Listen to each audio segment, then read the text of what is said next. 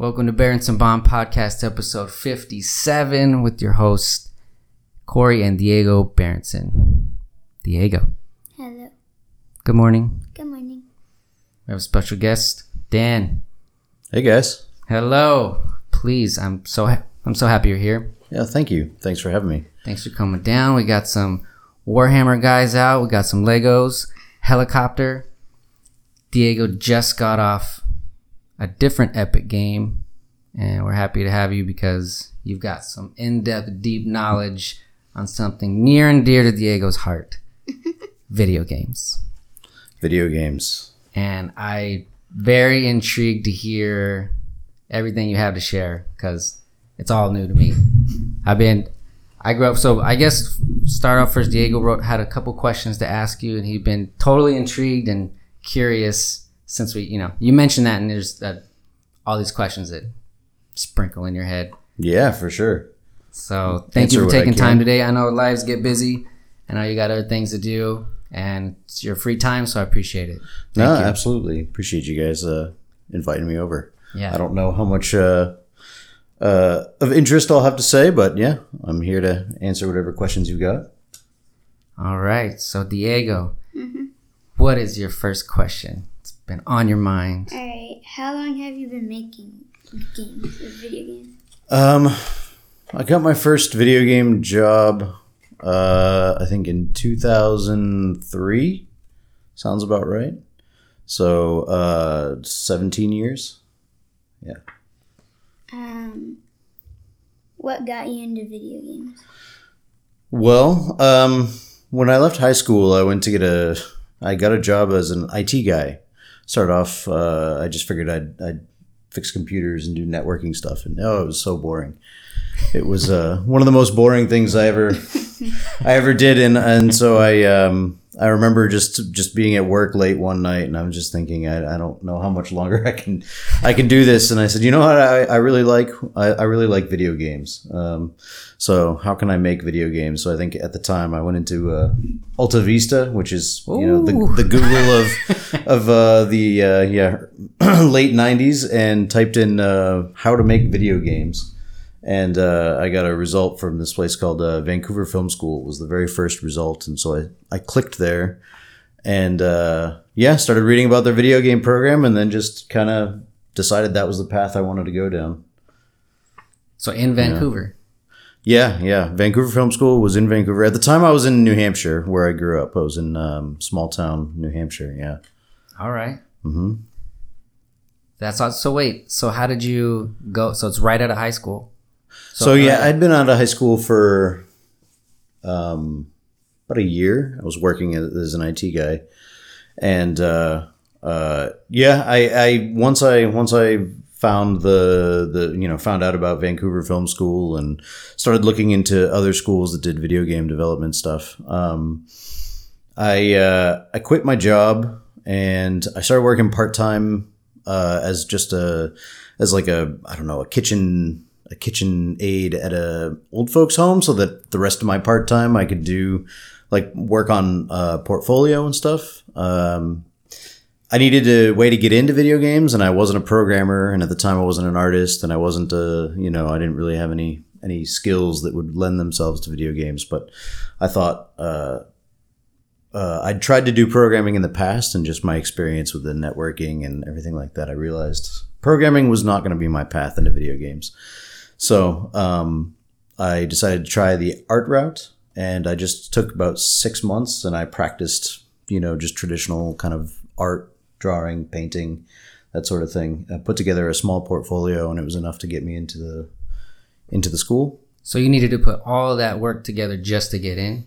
Yeah, I mean, I, I don't know how how much might have been like I went too far with the portfolio stuff. I mean, I think if I had just told them I could afford it, they would have been like, "All right, great, come on in." Um, Okay. So, this was a part of an application to. yeah, yeah. So this is the the portfolio was a part of the application for Vancouver Film School. Did you have to move there or you did it? I did, I did. So after I got accepted, uh, this is about a year after I decided that, um, uh, th- that I had wanted to pursue video games, and uh, I think it was twenty at the time, and I just packed up my car and drove from New Hampshire to Vancouver.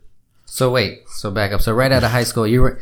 your were your parents saying like go to college, you need to do something, or were they saying hey, go to work if you want to work, we're cool? Like Sure. how did how did that So gap in um, time right after when you're working and not Yeah. in college, you're working, Right. figuring out what you want to do. Yep. How how was the parental situation at that little? So uh, I took a little bit of a non-standard path. I, I, I spent uh, I spent my first year of high school was in a public school, and I wasn't doing well at all. So my parents decided to send me to a private school. Um, two years into the private school, I had actually put together enough credits to graduate, um, but for whatever reason, in, in the the school itself lets people graduate a year early if you have the the requirements. But there was a, a teacher that kind of uh, got in my way of that of that particular path.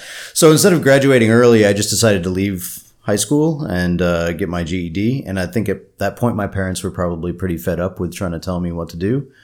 Uh, so they didn't really.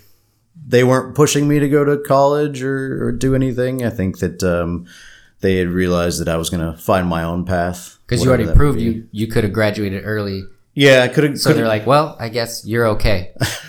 I, I don't know if it was quite that smooth, but yeah, it was something. It was something Imagine along those that way. lines of like I don't. I don't think they were thrilled about me uh, leaving high school without just getting a diploma. Um, uh, but I, you know, I'd, uh, I've always been somebody that once I've made up my mind, it was just kind of no, that's the way it's going to be. Nobody was going to change it, and, and I think I was at the end of my junior year in high school. I was eighteen anyway, so that was yeah, that was just the path I decided to take. Yeah. Yeah. Uh, what made you want to make video games? Um, that's a good question. I mean, uh, video games were always probably my number one passion. I remember growing up, just just like I mean, it's cliche to say now, but back back in you know back in those days, like you know. I say those days like it was ages ago, but uh, you know, twenty something years ago, video games were still just kind of up and coming, and, and not that many people played video games. So none of my friends played video games. I mean, I had like one or two buddies that were into video games, but me, I was, I, w- I loved computers. I loved video games. Um, I loved, uh, uh, in addition to that, I loved like, like special effects and movies and everything. I remember just any, any sci-fi movie I could get my hands on and just like, and just thinking to myself, when I grow up, I'm going to make monsters and movies. That's what I really wanted to do. Um, because at the time, like the fidelity behind making like a mask or something for for a monster seemed way cooler. But as I got a little bit older, I, I still kept just playing video games, and my my uh, I would say my my passion sort of evolved more to be in the video game side than on the film side. So, yeah, So you you just were always playing like I remember being your age, fifth grade, and I had a neighbor who had got a Sega Genesis, Mhm. and I would go over there, and Shinobi was the hot game at the time. Shinobi was out, and Commando. Uh, I don't know if it was actually called Commando, but it was a Commando type game. Right, it came out at the same time as Shinobi, but throwing those little stars, going mm-hmm. across, do do do do. It was awesome. I loved watching them, but I never wanted to play. really, I was like, I'll kick back, I'll watch you play, and I was the dude hanging out, yeah, but it never was this big draw. Except that, hey, we're this is this is crazy. We're you're controlling this cartoon, and mm-hmm. like that's in my mind. I'm like, I'm controlling a cartoon with my actions, and that was awesome. And then my older brother, who would slowly collect quarters, it would, mm-hmm. we had to go to gas stations to play video games there was only one dude I knew that had a console like at home. Most of the time, we'd ask mom for quarters. We'd go down to the gas station. It was there was three games. There was Mortal Kombat, 1942, and probably Pac Man. and everybody Yeah. Was just fighting over. No, Street Fighter and Mortal Kombat was the big, and everybody just huddled around the game in a gas station. There'd be 15 kids just around the box in line, like ah, just that dude is so good. Like somebody's already. really good. There's one kid who's just forever winning. Just he always is on, and you, you can't like no one's gonna punch you to knock you out. Like well, eventually he'll die, right? So then as soon as he loses, you're like I'm next. No, I'm next. No, I'm next. And that's how we played video games. And when you ran out of quarters or you lost, if you had two quarters and you were terrible and you died, Mm-hmm. that's a wrap for you. No more video games for you today. You're done. You need to go home. Skill. That's not like now you can you un, you can play it indefinitely. You can have your you can literally never stop playing even if you're terrible and you die constantly. Yeah. You can just sit there but this is how it was we had to walk to the gas station if you didn't have a bike. And man, I always wanted to go with my older brother, your uncle Kenneth because he was awesome. He could use one quarter on 1942 guaranteed he'd like he was he's a scientist now so he would like a minimum hour and a half one quarter boom Wow. and he would just dominate because most people would like go to the fighting games Yeah. he's like i'm good with 1942 just it was and this is what it was it was a flat s- plane it only goes doo- like this Well, doo- yeah, side to side up and down you're shooting bullets only up you can go up and around like a circle But you can't go like that no no 3d that was it yeah. hour and a half straight, one Mm-hmm. quarter. Because guess what? When he dies, what do we do? We're find go- another quarter. N- yeah, or go home. And the, the best part about those arcade machines too is compared to the home consoles. I mean, compared to our ta- Atari or even NES. It's like you don't have to worry about waiting in line. You can just You can just play. If you, you can wanted keep to, playing. you could play Yeah. Yeah. all day. Yeah, but then the arcades were special because they had the the graphical fidelity way beyond what consoles were capable of at the time. I remember Mortal Kombat coming out, and it was just Yeah. mind blowing. Like, wow, look at those graphics! You know what I mean? so the arcade were that was where like you went when you were like really into the video games. yeah. Yeah. So you went. So you drive to Vancouver. What'd you take with you? Some clothes, a computer. Um. Yeah, it sounds about good- right. a good attitude. No, I had a I had a dog. I had my, my first dog. Um, I packed her in the front seat and my computer in the back seat and a couple of clothes, and that was about it. Yeah, yeah. So not, nothing beyond like no apartment already dialed in. You're just driving No, there. no. So I actually, um, I made, I had, uh, I had a friend out there that a, a friend, somebody that I'd never met in real life, but somebody that I'd met through gaming. Okay. And um, he had actually gone to Vancouver Film School a couple of years earlier, and he offered me just a place to stay while I got, uh, um, you know, just sleep on his couch while I got my feet out from, you know, feet under me. So um, that's what I did. I went and stayed with him for about a week before I found a, found an apartment. oh, that's awesome. Yeah. It work out okay. Like when you meet somebody in real life versus Um, digitally. No, I would say that was that's a whole nother story. yeah, no, that that it, that uh, that friendship didn't didn't carry too carry forward too much. I'll, I'll, Yeah. I'll, I'll remember that for later. Yeah, that's a that's a whole nother story. but it was uh, I'll always be thankful for you know given that uh, that opportunity because I was you know I was um, I was always been a bit of an introvert and a homebody um, from you know young age so getting out by myself and going across the country was uh, was a big deal to me at the time. I mean still still would be a big deal. I can't imagine just picking up everything and moving across the country quite so easily. Yeah. yeah.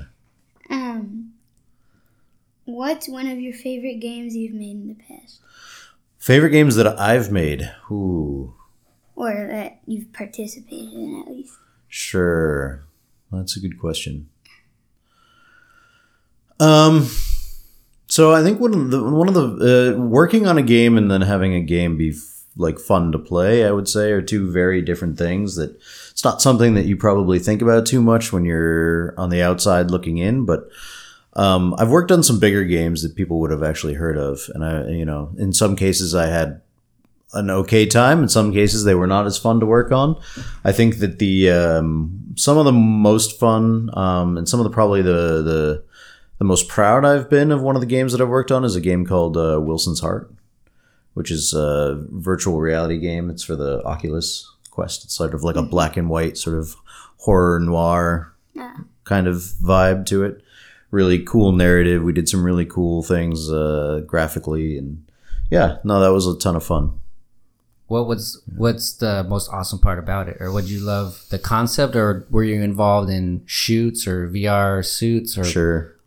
all that? Um, what would have been? I think it was just the uh, it's kind of a combination of all of the above, I suppose. I mean, uh, I had probably a lot more input than I'd had in games in the past. I mean, most games these days are made with hundreds of people, and you know, as as one person, unless you're unless you're kind of one of the directors at the top of the game, you don't have a whole lot of individual input outside of just you working on your little like section of the game and you can do whatever you know do what you need to do on that section but you don't have kind of the big picture uh, um, impact. Uh, a game like wilson we're like our studio is is pretty um, at the time was pretty small.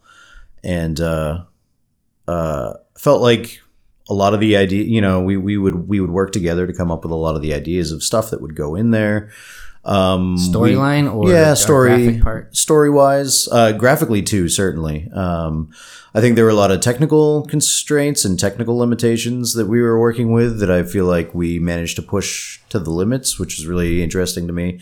I always like having a problem where uh, you know um, it doesn't feel like it's something that you should be able to solve or it's most people don't don't even try to like push the sort of graphical fidelity to the next level because they think the oh the hardware is too limited or it's not going to be possible or something like that. So getting in there and and and getting to tinker and do things that uh, are still like kind of pushing the boundaries of like what is what is possible graphically is, is a lot of fun. Um, So did you get to push beyond what hardware uh, hardware is capable of?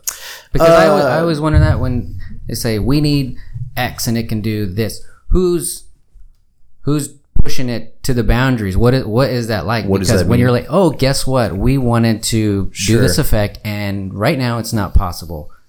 sure That's got to feel really cool because I, my phone, this laptop right here, Mm-hmm. supersedes my capabilities to imagine something more more complicated than it can do. yeah So you doing that is really impressive. Or Yeah. even trying to say, hey, th- like d- ignore that. Let's stick with the idea. Mm-hmm. I'm guessing. Yeah, I mean it's it's um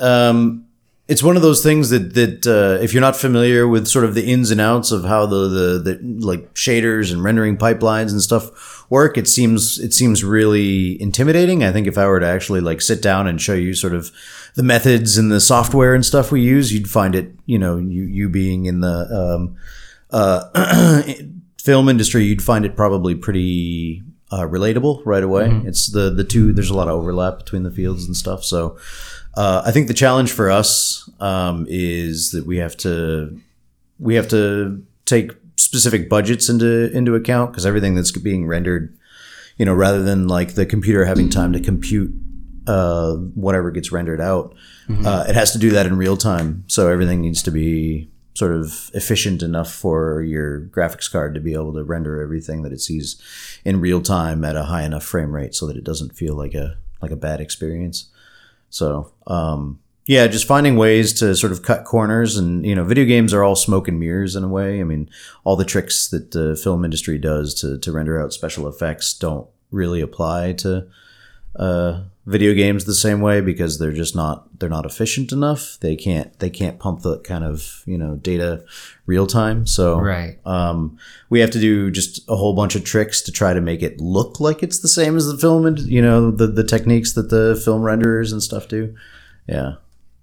because you're like live rendering 3D models within landscapes and all that. Like I've seen the for our yeah for our video capability, it's you know it's just a video. It's not actually rendering the multi-layer composites. Mm-hmm. Whereas I see the CG department, you know, they're actually tapping every amount of horsepower all the time, and then mm-hmm. you can you can actually send if you want to do a real cool character in this world and you're like, okay, I'm done. I just want to render it so I can push play. Some of you guys, you farm it out where you can use the cloud computing. If it's not strong, like, oh, that can go over, and it might take a whole night to render a scene just to watch it. So you would send it to some farm, Render farm. render yeah. farm somewhere locally or far, just so that in the morning you can say, ah, let's watch it and see if that actually looks cool. Yep. Does it that happen? Um, that happens with certain things. There's- Some things need to be pre-computed that way. Uh, the lighting in any particular environment would be a good example, uh, depending on your engine. Um, uh, you might have to set up all your lighting scenarios and stuff to make the levels look a particular way, and then you hit bake, and then you you basically have to walk away for a day, two days, three days. I mean, it sort of depends on on uh, the complexity of the scene, but you can often Doing doing that Walk away it like sounds crazy to me because it reminds me of Diego. You take a picture with your phone right now. Yeah. Boom. You see it. You could see it while you're taking it and take it now. It kind of reminds me of taking a photo. We used to take photos with camera and like really hope it's to look good. Take that picture. Keep it for a couple days or a week until you finish taking the pictures because you had 20, for example. Then you take it to Walgreens or wherever this de- film developer place. Then you wait another four days. Now it's two weeks later they print it. You go pick up the picture and you look at it and say, "Oh, it's terrible. I blocked. I blocked it with my finger.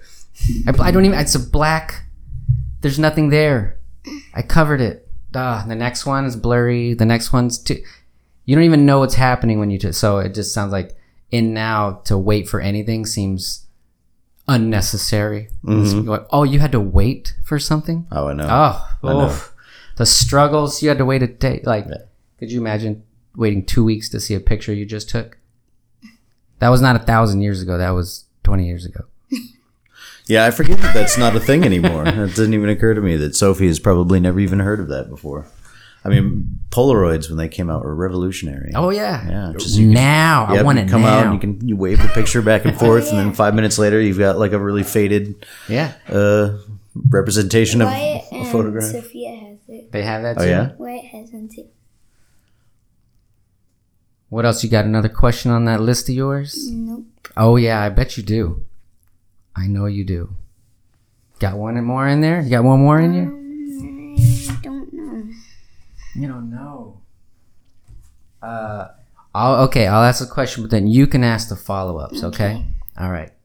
So, a very simple, basic one. What do you love about what you do?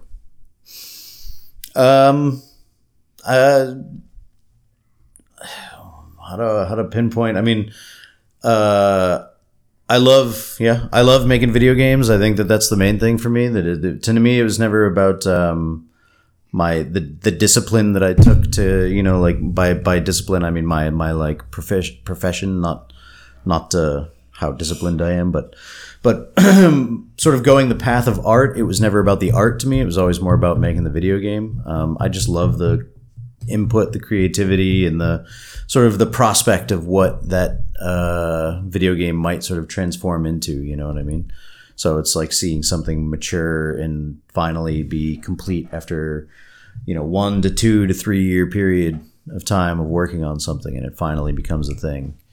Yeah. You see it from the full inception, like storyboard level, all the way to Often, completion? yeah, often. Um, you definitely, and um, I've worked in bigger companies before, and you come in at different stages of the project. So that's not always the case. Sometimes you just sort of jump in for six months because that's all you're sort of like. You know, when I started my career as a as a character modeler, so I would just make the characters only for the for video games. Um, and so I would just jump in for like maybe six months to a year or something, working on various characters, and then once the characters are done, I get to move on to another project. But everybody else is still working on that particular game. Yeah. And do you have the control to totally create it yourself? Or they say, hey, here's the model, we need you to just Yeah. finish it out? No, it depends. Again, it depends. Uh, smaller studios, you might be, hey, we need a character that does X, Y, and Z, and then you'd uh, do a couple of uh, sketches or something. Maybe find some reference and just say like, I'm thinking something like this, and then, um, then uh, somebody says, "All right, go go ham, go have fun." Um, that's probably less typical. Uh, that would be a much smaller studio would do something like that. Everything else, you would be you'd be handed probably a, a painting um, with uh, what are called turnarounds, where basically it's just a character in in the T pose. If you're familiar with the sort of default pose that a character is in before it before it starts animating um, and they'll do like front, side, back view of that, so that as a modeler, you have you know pretty much exactly what you're you're set to create.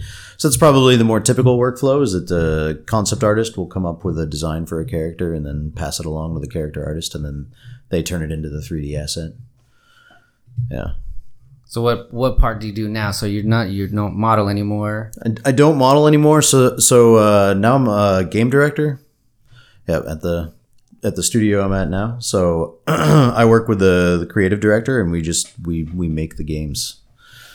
Yeah, I, I mean, I say that as a, it's a very high level sort of breakdown. My my job just Yeah. basically consists now of you know writing emails and providing feedback and playing and testing and making decisions about uh, you know the direction that the game is going to go you know stuff like that so much much higher level So you already have the full concept of the game. It's now just executing levels, maps, animations. You're, are you you're, you're supervising and reviewing everything the modelers and the artists come up with to uh, make we, sure it's in line with the story? Or, sure Um, yeah uh, i would say i would say kind of all of the above i mean we started at the planning stages and um, sort of working with the creative director to come up with what the game is and the, the story beats behind the game and what you know what kind of you know what's the gameplay loop and what's all the what is this game going to be you know when you're starting with nothing or maybe you're starting with just sort of a little nugget of information and you have to sort of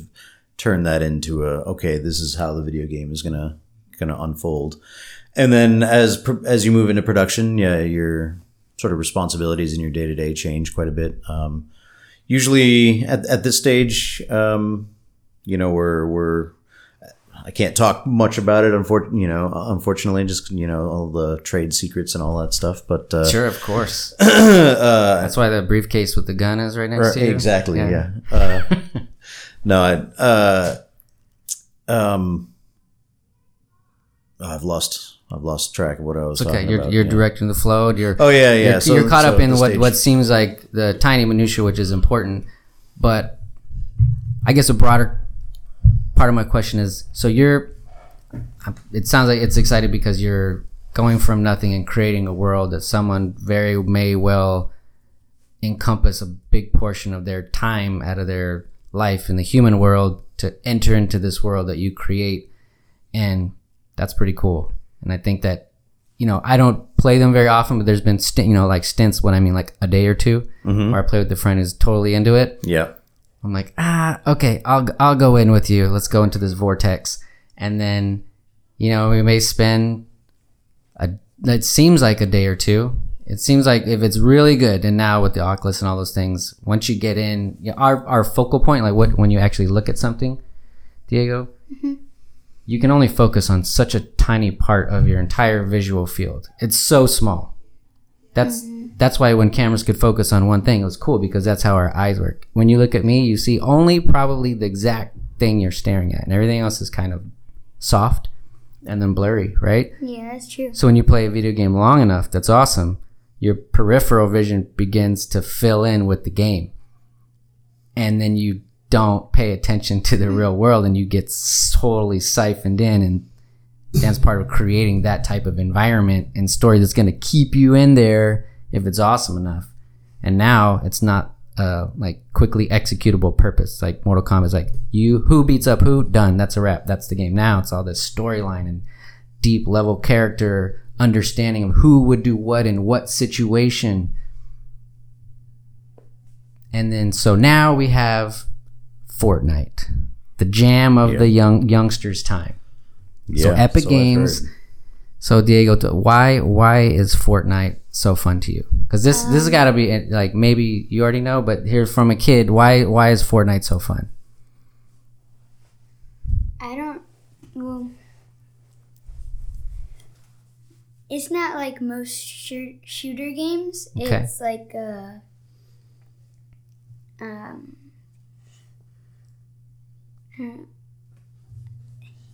There's no wrong answer. Just tell me why why is it fun? Well, it's not like most shooter games where it's first person, very realistic. It's um, uh, not so real, which isn't a bad thing. Um, it's fun because it's one of those games. Well, me personally, I like games where you can play with friends and not just solo, unless if you really want to. Um, but that's a game where you can have up to like a lot of people with you and that's kind of what makes it fun is to be able to play with friends and um, get engaged with the game. So being able to talk to your friends while you're playing the game. Yeah, that's something I really enjoy about games. Cool. And what about because you can talk to friends while you play different games. Why is it so fun to literally be in the same game with your friends? Uh, I mean, everything's live, like it's happening right there. You're not watching anything, but I, I like to go back to the. It's kind of like, especially if you're working together with your friends, and when you're playing a game like Fortnite, you're you're generally on the same team. I imagine with your with your friends. Um, so it's almost like you've got each other's back the whole time, and you're working together toward a common goal, as opposed to just sort of being a cheerleader for somebody who's you know pressing the the controller buttons at the right time. You know. And you like that they have dances? AKA the emotes. part of it. Yeah, yeah. Uh huh. And the colors, it's all blue, light blue, and pastelish. You notice the colors are bright. It's not dark and black and gray and mm-hmm. dark red. It's bright, happy colors. It's always daylight. Well, yeah, I guess. Yeah, it's like sunny day the whole time. You're shooting people on a sunny day with your friends. you know, nothing better than that. You blast, you get to hang glide, right? Yeah.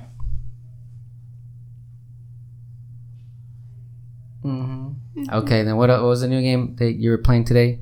Rocket League. Rocket League. Mm. You know about Rocket League? I know about it. I've uh, Fortnite. I've played Rocket League. I have not played. It's. I, I'm pretty sure, if I'm correct, it's another game from Epic Games. And do you like that one so far? He's just testing Yeah, it out. Yeah, it's really fun. hmm Yeah, they just Yeah. released I it just for got free it now. yesterday. Yeah. Are you playing on the Xbox or? Uh huh. Yeah. Yeah, That's it- the console I've been using. Cool. So thanks to people like you working hard in the, the video game trenches, this this special situation happens to us this year in 2020, hmm and I'm very like uh, push that stuff away. Don't like shut it down, but like keep it at bay as far as like time on watching stuff, playing stuff. But right now, I couldn't think of a better invention to keep him close and tight knit and mentally chatting and working together with his friends, totally virtually. You know, I did. You know, pre pre this the corona, I was like, yeah, you could sometimes a little bit, it's fine. But now I see how much he's playing with it. Yeah, I want I soon you'll be able to play in the streets and run and do all this stuff with your friends. But right now, when you can play with your friends online, like this is such a cool invention. You can talk to each other through wires in our no house how far. Yeah. live. Like I talked to Christian. Yeah, from it's all cool. the way in Houston. and you just learn the speed of light, right? yeah, How fast is the speed of light? a hundred eighty thousand, Six. six thousand 186,000 miles per second. miles per second. Okay, and if you don't believe that number, you say a word, you say hello, and as fast as you say it, your cousin or your friend hears it in their ear. That's the speed of light. Is that literally, that's what I'm assuming it's traveling? Is it, I didn't, like, do you understand how that works? Uh, you is mean the- is is that trans? You know, when I speak into the phone or in the video game, the Xbox, and they hear it, is that the speed of light I mean, or maybe close to In- it? in- Or it- some- it feels like it. I mean, it would be. I don't know the numbers. I just know that number makes sense because that's possible. Yeah. Yeah. Uh, I don't actually. I, w- I don't know if I, I'm sure the speed of light comes into it somewhere when you're transferring data across uh, wires. Sure. Yeah, that sounds right. Yeah, I like that. I, I just believe that number Mhm. because that that you can understand that, and I think that's cool. I'm glad you have fun with your friends and talk to your friends. Would you go across the country in a car with your dog Nike, your favorite hoodie, a laptop, and go to Canada to make some whatever you were into? I don't know. What would you do if I said, "Yeah, right now you you're safe to drive"? Um, You could do you could do some type of work for a little while. What would you do? I don't know. I don't know. It's a tough question. Yeah. It's hardcore. I did the Yeah. similar same thing uh, when I left Texas. Packed up computer, big old desktop computer, Oh yeah. big old thing. Had to go in the trunk. This thing was heavy weighted. Stack of clothes, just cruising to California. But I did not have a college in mind. I did not have a goal to be there. I was just going there. Yeah. I think your intention is as cool because you're like, uh, you work. He worked all that time. He couldn't even get in, and he built something he didn't have, which is your portfolio, because you wanted it that bad. You couldn't immediately have it, so you had to work for it. So, did, you know, I put all this effort in his portfolio. I'm going. I'm gonna be there. You're gonna do this. So that was a big step, you know, because I'm sure at some Yeah. point during building your portfolio, I think during that time you, you might have decided, do I want to do this or not? Did you have moments like that? Hmm. like oh like can i just come on mom and dad just pay i don't want to build this thing but it was necessary for you to maybe find out in yourself if you wanted to pursue it Yeah, I mean, um, yeah, yeah. Uh, I, I, I did. I definitely was frustrated. I mean, art is. I think people have the the impression that uh, you have talent or you don't. Um, but really, I didn't. Didn't really have a lot of experience with uh, art stuff. I mean, I knew that if I put my mind to something, I could usually copy something pretty well. Uh, so trying to learn how to draw when you really suck at first is is uh, frustrating, and you just don't, you know. And it's the kind of thing for me. It was more like I'm just keeping my fingers crossed that I'm good enough at some point to actually make this happen. Yeah, um, but I just had to keep keep working on it for a while. Yeah, and then I look back at my portfolio from I, I don't I don't have the actual art pieces that I submitted, but I, I can remember most of them, and, and they were terrible. I mean, they were just awful. You know? I would never show anybody anything that I did from back then. You know, just but you don't. But you're not born awesome you have No, to you have to practice work. you have to work Yeah. and but you enjoyed doing it. Um, it was it was a 50-50, I would say for for traditional art stuff. I've never been too much of a like pencil, paper, paint kind of guy. Um, always thought more in terms of 3D. I was always more into like working with clay and working with my hands and stuff Oh, like okay. that. Um, so doing a 2D portfolio, which was required for for Vancouver's film school, was a was t- difficult for me because I didn't enjoy that aspect of it. I really just wanted to be done with it, but you know, I just had to keep keep plugging away because it was what I needed. So yeah. i'm gonna release diego soon is there anything you would tell your nine-year-old self where were you at nine Ooh, at nine. in new hampshire just shoveling snow getting ready for halloween Sho- shoveling snow. Yeah, that was that sounds about right. Um, chopping dead trees yeah. Because I have one coworker from New Hampshire. This is what Yeah. this is what he's telling me. He's like, Uh-huh. "Oh yeah, I want to go. I really miss chopping trees." So he went to his parents and chopped trees for a while because he just missed that feeling of hammering some trees with an axe.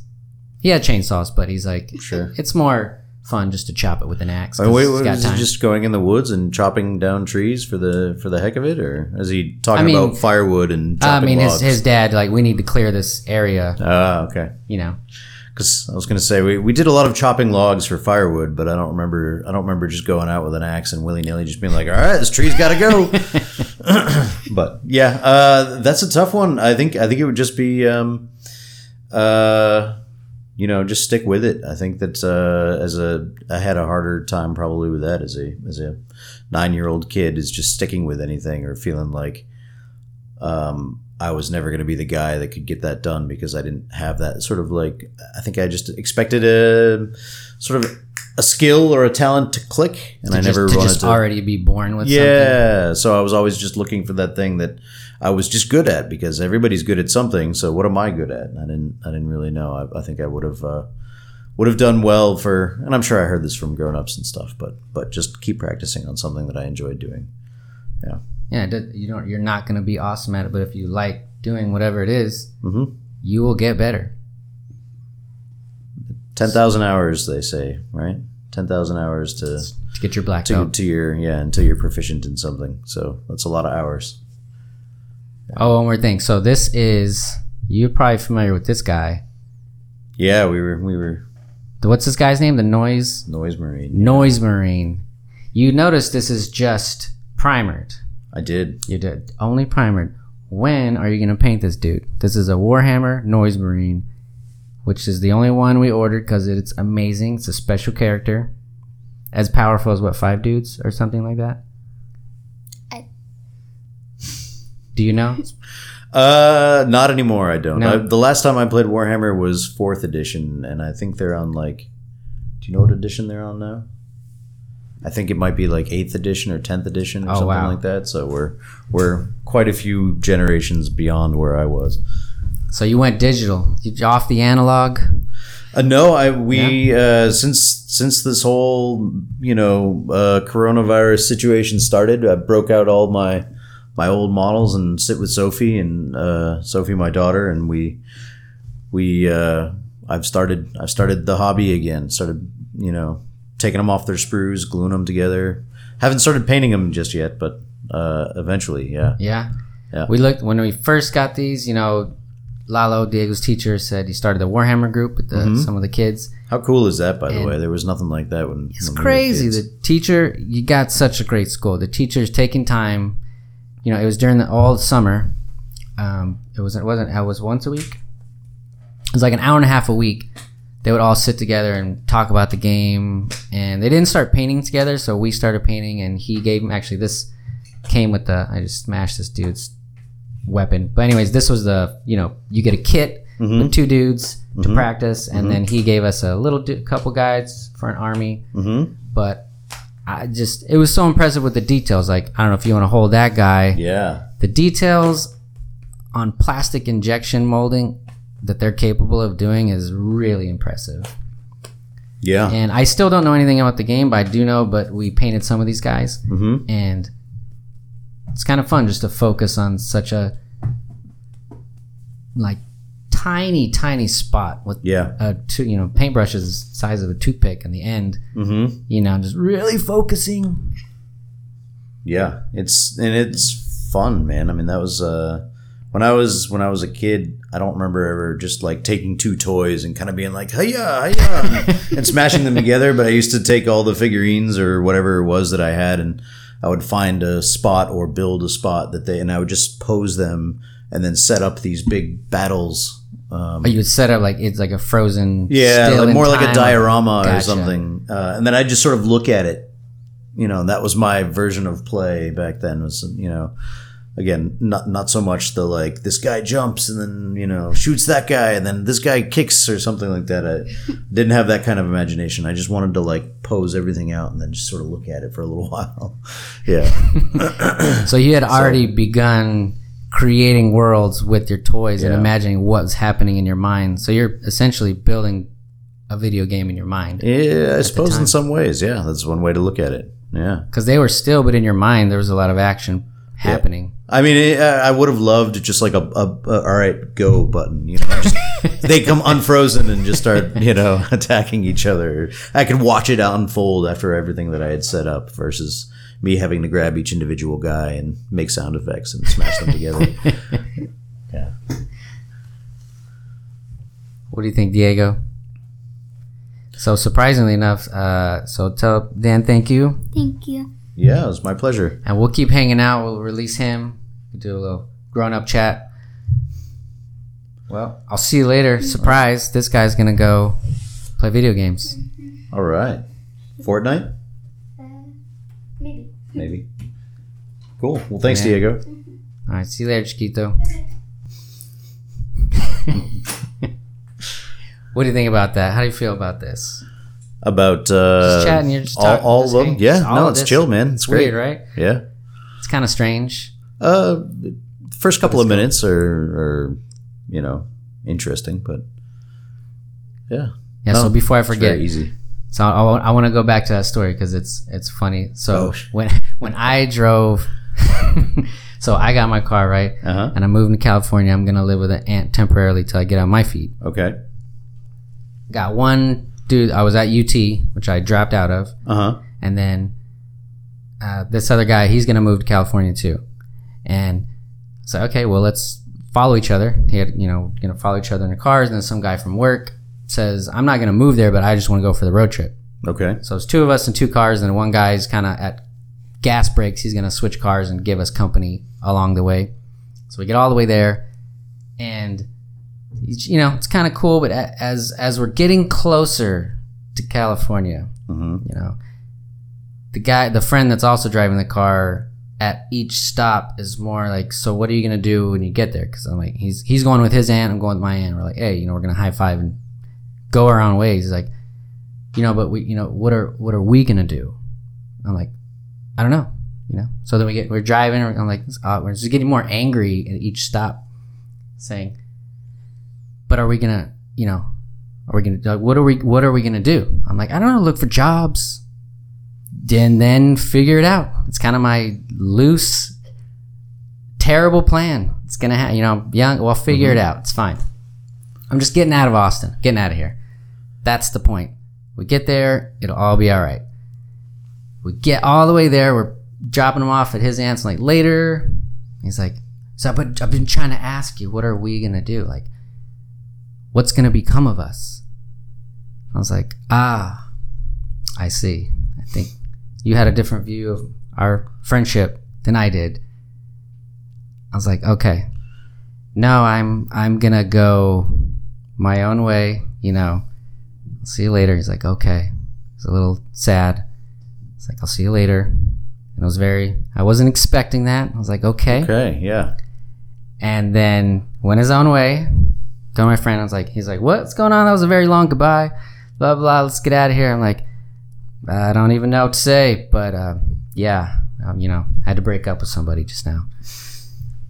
Yeah. An unexpected twist to the journey. like- yeah. I was like, okay. So I went, you know, stay with my aunt and got a job serving food and coffee at a post house that also, you know, did color correction. That's how I learned about it. Mm-hmm. and so they had this big huge bay you know it was this massive building everything was new you know the machine room where the tape ops are inside of the building like the heart the data center. So imagine in the center of the building at all the computers all the renderers all the tape decks and there's mm-hmm. two dudes in there with microphones to each bay.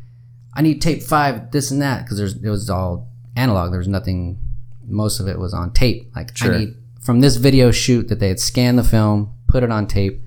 Now it's like six tapes for a video or a shoot and some graphic artist doing the cg stuff would say i need tape two and bay five. I need tape six and bay seven. They're like and like i walk out of there and you go in the other room where the the colorist is and he's it's the biggest bay in the whole building. It's mm-hmm. this huge bay. It, obscenely enormous, right? And it's like it's a minimum 15 feet from the door to where his seat is, just open room. Mm-hmm. The very nice couch and all this cool art stuff in here. There's soft lighting and recessed lighting and what do you call it? The lighting ba- bounces off the roof and Sure. everything's dimmed. I'm like, Yep. the whole lighting dimmer world is like it's so intoxicating, you know. And then he's coloring uh, Eminem purple pills. You remember that video where the grass he turned purple? Knowing color correction now that you can do on your phone, it's pretty like oh duh, you just hit opposite hue and invert colors. Sure. Basically all he did. Yeah. But at the time, Yeah. I'm like, what are you doing to this image? You control the colors like a magician with a million thousand buttons. That's a real number. Mm-hmm. And and we're I'm just in here bringing you whatever specific coffee you need. And he's listening to this very cool techno-ish, low vibe music. I've, I'm like, what is this world? I just left the town of the Broken Spoke and only people talk mostly it was just mechanic conversations or some sort of something here in front of you mm-hmm. job whatever you look outside you see a place that's going to be your job you look at this building that's where you see your future like what building there's grown-ups in that place where you buy tires or there's grown-ups over here making something or there's a restaurant. Like you didn't i couldn't imagine there was another way to do life or have a job. Yeah. right? So then i'm thrust in this place where there's just all creativity. It's all technology and creativity into one. I don't understand any of it but i know it feels awesome. And that's what sucked me in and I just stayed. Yeah. You know, going to this like I told you, the CG guys or the the guys. It felt like the video game room was like the darkest room. There's like Sure. 50 dudes. There's a thousand toys. There's everybody with like crazy headphones. It's all what you imagine. You know, it's just mayhem. They just have food carts with snacks sprinkled around all the chairs. Mm-hmm. And I was like, that looks awesome. I want to do that instead of the more grown up colorist guy at the time. Yeah. I was like, this, you guys are partying. You're grown ups and it seems like it's just a big party. And then I sat with them for a few weeks and like, as soon as I got into Maya 3D and they start giving me some basic, like, Sure. just getting, you know, just, we just, the 101 type situation. Sit with me, just do it. mm-hmm. Make the one stick guy, Mm-hmm. right? Wh- What is that called? The, Uh, what do you? Uh, are you talking about a blockout or? yeah, just a, if, if I, hey, here, welcome to the 3D. You're going to character model. Mhm. that first day you're like this is the easiest thing to do just getting familiar with buttons and here's your guy Yeah. here's a shape just generic they really just throw you right in on Maya? yeah so they're like we Oh. just start you in here and um just i think they wanted me to make the arm wave they had already preset it you know just kind of blocking it out Sure. and uh, just see if you even like this this is day one Mm-hmm. just feel it out. You know, we were all young kids. We are in the kitchen. You're like, you know, they're like, give those guys a chance, see what they like, because it was either 2D compositing, CG, color correction, Yeah. right, or the editors. So they let us kind of sit with each person that you got along with to see if you like what they do. Sure. That's kind of how they kind of, what do you call it, groom the next wave of, Yeah, of that's workers interesting. and interns. They didn't hire from. Uh, I mean, I'm sure they must have had like hiring programs from CG schools and stuff. They would, they would, as- but whoever was there had preference. Interesting. if they were in, if they were interested, they got yeah. they got in there first. So when when you when you joined, uh, were you an intern or? No, no, you're. I was working there, but Yeah. we're we're the it's called client services where you just serve food and Okay. drinks. Yeah. It's like a, you're just because it's like a restaurant basically for all the clients. Right. So clients, I don't know how it is when you do if you do sessions with. Do you do sessions with other clients per No. se, or is it just you, your company, your developers are making it within your team? yeah. There's no just- outside people supervising, Right. approving things. No, it's we're we're internally. I mean, we have to answer to our publishers, but um, and the publishers are just the people that you know sign the checks. But uh, otherwise, no, it's just it's just us. Yeah. So now that you're director, do you? I guess at what point in the beginning do you say we're gonna make this game or not make this game, or I guess where is the beginning concept? If you say okay, it's it's time to make a game, is that where Hmm. You you say okay, I need I need Timmy, Bobby, and Jimmy, the story guy or whoever? Do you bring them in and say okay, it's it's it's development time? How does Yeah. this world work? Because I'm so obviously dumb to what how it works. Well, I, I think that can be said with just about. I mean, I'm I'm just as blind to your side of the on your side of the fence, so I um, understood completely. Uh, no, I mean every studio is going to have a different process. Um, uh, in, everything from the the whole process about how you get a how you decide which project gets started, how you get money for that project. Everybody's going to do it a little bit differently. Um, on our side, uh, we've we've just got a kind of back catalog of ideas that uh, that, that that we've had over the years. Where Um, do those come from? primarily from our and, and again this is specific to our studio this doesn't this doesn't translate to any other studio Okay. um, that i know of but um, primarily from our, our chief creative officer our, our creative director um, who's uh, one of the founders of the company and then um, and then kind of runs like all of the creative aspects of the company itself. So uh, he generally starts off with the ideas and then um, we take that to uh, publishers and people that will actually be able to you know that will actually pay to have the game made. Um, we'll put together presentations and stuff. Small generally pretty small presentations uh, kind of game pitches um, things like that. But we're pretty flexible when that process comes along. I mean every you know we're always trying to look three to five years out and beyond. So we're we're usually a couple years ahead of time. So we usually know you know a while ahead of time before what project we're starting onto next. But it's it's really just um, the creative director, um, Lately's, uh, myself, and then if we need to bring one or two other guys in for like we need some specific illustrations to help put this PowerPoint together, or we need some specific writing or something like that, we'll reach out to people that we need. How hard is that to?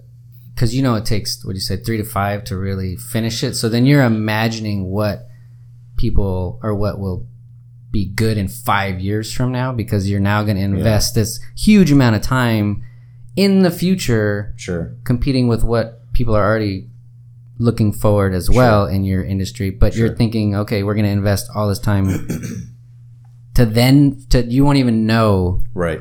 if that was a good choice till So- five years down the line Right. Right. No, that is the that's the that is the rub, right? I mean, most studios that have that that, that, that kind of follow market trends are going to have that constant battle um, if they're trying to well what's hot right now? Zombies are hot and shooter games are hot. We want we want zombie shooter game. Okay let's start in five years three years whatever the the dev cycle is. Good chance zombies and shooters aren't hot anymore. You know what i mean? So um, oh you don't have any frankenstein right now? Oh, I oh, these are- it's a wrap.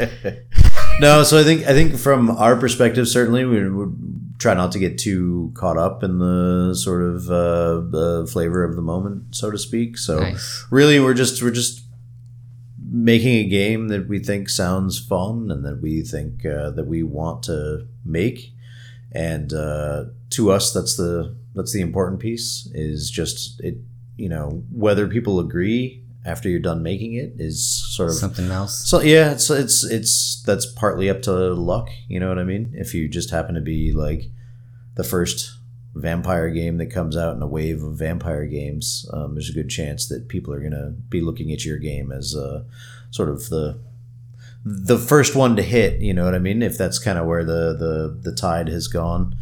Um, but yeah, uh, we don't put too much stock into that aspect of it. I think part of it is trying to guess what uh, publishers are looking for as well. So you know, you generally come if you're trying to go around and shop one particular game and one particular idea. You're going to have a harder time. It's kind of like if you're in Hollywood and you've written a script and it's it, this is your one script. If all the studios around, you know, refuse to make your movie, then you just have a script and, you know, nothing else. Uh, with us, we'll go with five. You know, we'll probably have one or two main games that we're trying to pitch, but then, you know, in the back of our mind, if it doesn't seem like they're kind of biting on the pitch, it's, well, what about this? What about this? What about this? What about that? You know, so I think that's one of our our strengths as a studio, probably. Um, but having a deep catalog of ideas yeah, yeah, just things that we can um, reach into, and and again, just the the uh, creative mind and behind some of the people in the studio really lend itself to that kind of uh, flexibility, and you know, um they're a little bit like uh, you know a little more liquid and more flexible. that makes it easier than if you're behind a huge machine where it's hard to shift Yeah, yeah, for sure. Uh, the, the bigger studios can't pivot like that, you know, for sure. And then, so as you're leading the people, uh, Uh, I want to ask you, how do you like to lead your crew? Do you do a lot of, hey, I give you this amount of responsibilities and trust them, like, okay, I'm going to almost hand, not totally hands off, but how much, I guess, how much do you tiptoe in and out to manage to, to accomplish this goal? Is it more like more hands on or is it more they, they seem to do better by hey here's your instructions knock this out Sure. stand you know back away in your Yeah, sure. version you know like Yeah. you know um, what's needed to really drive it forward or do you is it as most cases where it's individual okay this guy or this girl works this way i need to check on so and so sure. all the time this other person they're good to go this and then making sure they feel the same amount of importance as part of the big picture hmm I guess, I guess, and, and I'm, I'm leading to two questions. So that, and then, is it does it help to let them all know, hey, each little piece that you do is just as important because without each piece, we can't build this thing. So I don't want you to feel like, ah, you're just making the sword all day and it's not important. It's important. They're going to use the sword the whole time. Don't feel unimportant. Yeah. I don't know. I'm just giving you random thoughts. No, for sure. Um, so I, I would say it's a, it's a some a little bit of a little bit of all of the above.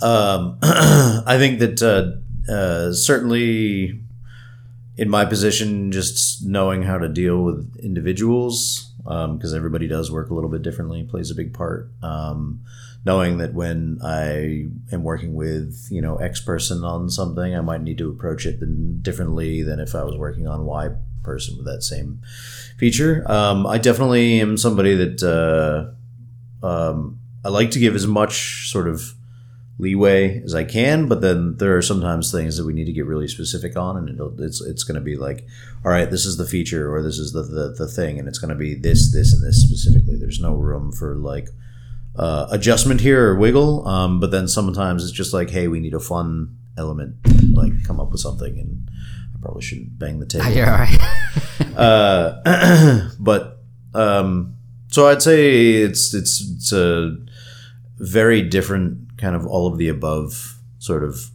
you know non-answer if you will you know uh, but as a general rule um, i would rather uh, sort of trust the people as much as i can um, to, to do find their own way around stuff and step in when they need me or if i can help in some way um, versus trying to micromanage and schedule and task every specific little piece because I feel like the more you go that route, sort of the more people become just like, hey, you told me to do X, Y, and Z. I did X, Y, and Z. And it's like, yeah, but didn't you see Y coming? And then, you know, yeah, I did, but, you know, you told me to do X, Y, and Z. So I'm not worried about Y. You know what I mean? So you can get, you can go too far down that route where you, you're, you're trying to manage things too tightly and people stop kind of using their own judgment on like features and art. So you, is it helped, like, so you encourage them to say, hey, I gave you these orders. I encourage you to speak up when you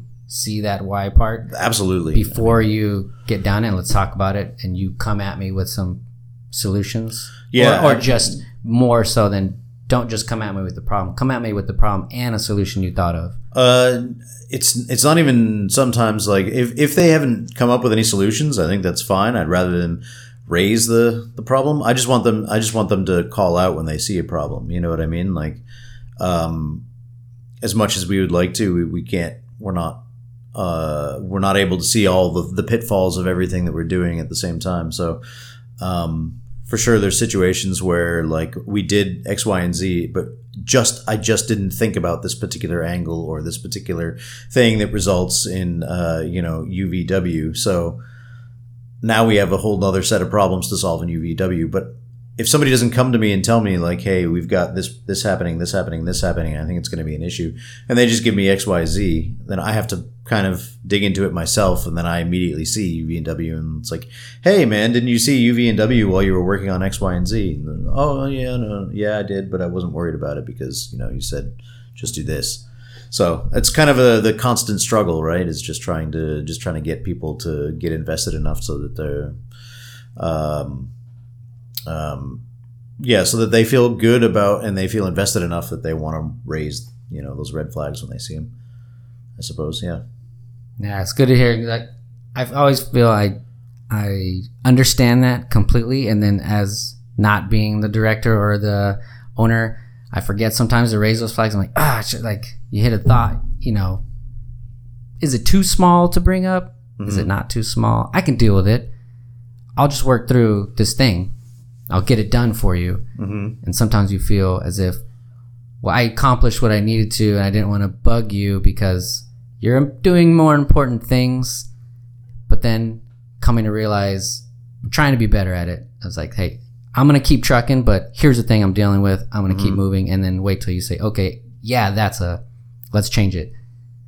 Or you're like, got it, keep moving. I'm trying to be better at that because I understand on a higher level, you need, you actually do need to know these little things, but you don't want me to quit working, put my feet up, get a nice coffee, and say, well, I ran into a thing, so now I'm Yeah. relaxing. You have to, you know, message me from my nap to deal with it. Like, obviously, you don't want that. Right. Yeah, no, for sure. Uh, yeah, that's that's just uh, uh, it's super helpful from somebody from my perspective when people can be proactive about just bringing that stuff up when they see it. Yeah. Nice. And uh, so, what happened in Vancouver? Huh. You're not going to get away from it. Uh, if, if you want to tell me, if not, sure, you can, sure. you can move no, on. Because like, I'll, uh, we're, we're we're we're in a PG space, right? So we're- ish. J- if if any kid listens to this, he's gone already. She's Yeah. gone. They've they have they've heard enough grown up chit chat. True They're enough. gone. It's okay. Um, no, I mean, it's, this the, definitely this story doesn't paint me in a good light. It's- This is not one of my finer moments. Um, but um, yeah, so I went to stay. I had met this guy um, um, playing uh, this game called EverQuest, which was like an online PC game back in the '90s, and um, and I'd, I'd played games with him for a couple of years, and then you know one thing led to another. Anyways, I ended up staying in his couch in Vancouver, um, and he had just gotten married um, to somebody that he also met through EverQuest.